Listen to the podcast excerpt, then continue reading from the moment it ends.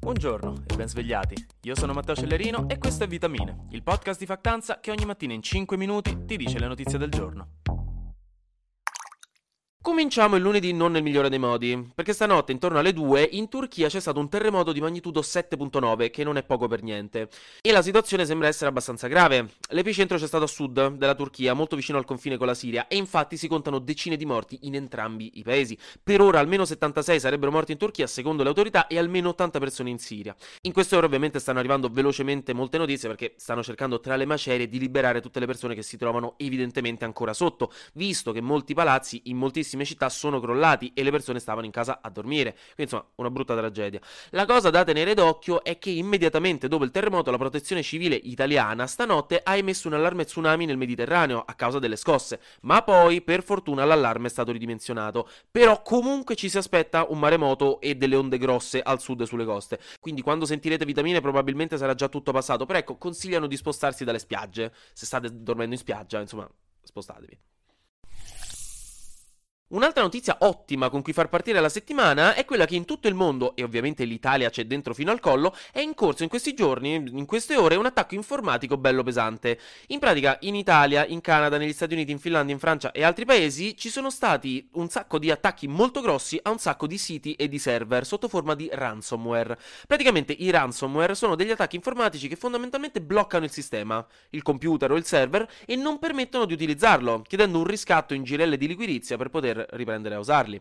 E tra l'altro questo ransomware è riuscito a entrare in un sacco di server perché ha sfruttato una falla di un determinato tipo di server, il VMware ESXi, comunque una roba magari vi può interessare, che già due anni fa in teoria era stata sistemata e questo significa che evidentemente moltissime aziende o persone non hanno mai fatto l'aggiornamento per sistemare il problema e quindi ora eccoli lì che devono pagare per ricominciare a giocare a Prato Fiorito. Quindi questa è una lezione che dobbiamo ricordarci tutti quanti. Comunque la nostra cara agenzia per la cybersicurezza nazionale, la ACN, è già all'opera per sistemare la situazione. In queste ore stanno monitorando e stanno cercando di capire perché se hanno spento e riacceso il computer non è cambiato nulla. No scherzo, sono all'opera per noi, speriamo bene.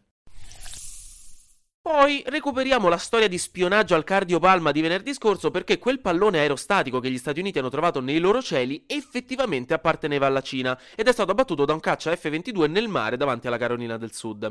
Anche se comunque bisogna dire che non è mai stato confermato, o almeno non è stato ancora confermato, che si trattasse di un pallone spia. Secondo la Cina in realtà era uno strumento per monitorare il meteo che si sarebbe discostato dalla sua traiettoria normale per via del maltempo e si è anche lamentata molto del fatto che gli Stati Uniti l'abbiano abbattuto, dicendo dicendo anche che gli Stati Uniti avrebbero violato il diritto internazionale utilizzando la forza in questo caso, visto che non ce n'era realmente bisogno.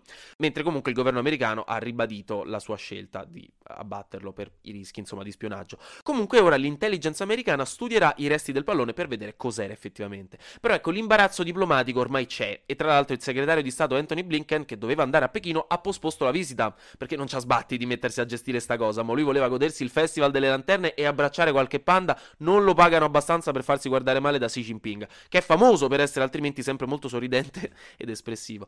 In ultimo è stato avvistato anche un altro pallone cinese, stavolta in Sud America. Vediamo su quello che notizie arriveranno.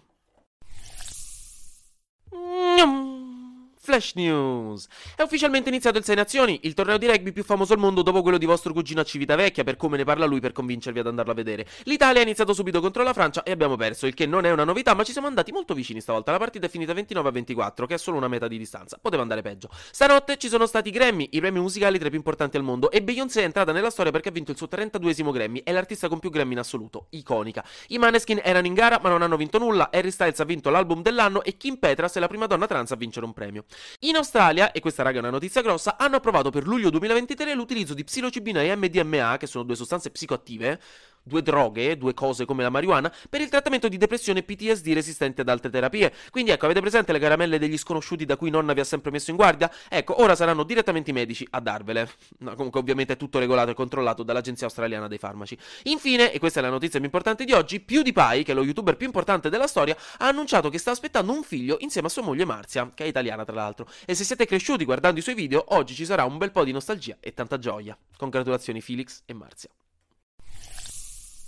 Finiamo invece oggi, raga, con due notizie di servizie che magari vi possono interessare. La prima è che entro stasera potete ancora iscrivervi al Fanta Sanremo, che è un gioco molto carino e stupido da fare durante Sanremo e noi di Factanza abbiamo creato la nostra lega, quindi se volete competere con noi della redazione e altri membri della community è un modo carino per passare i giorni di Sanremo che inizia domani, tra l'altro.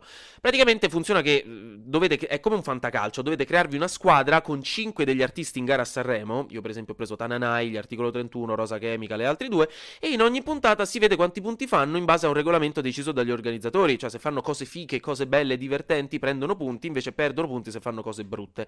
E niente, alla fine chi ha la squadra che fa più punti vince, semplicemente. Cosa vince? Non si sa, però vince. La, la gloria, l'onore di rimanere nella storia. Per giocare dovete andare su fantasaremo.it e poi quando avete fatto la squadra dovete cercare di nuovo la lega Fantafactanza, Fanta staccato Factanza e ci joinate. E raga, sia chiaro, non è una sponsorship, eh? è anche gratis giocare, è solo una cosa molto cute da fare a tempo perso. Invece, parlando di cose serie, il 13 febbraio nel Lazio ci sono le elezioni regionali e come abbiamo fatto già per la Lombardia, abbiamo organizzato un evento dal vivo in cui abbiamo invitato tre rappresentanti giovani delle varie liste candidate alle elezioni per permettervi di capire un po' meglio, informarvi e insomma votare con più coscienza.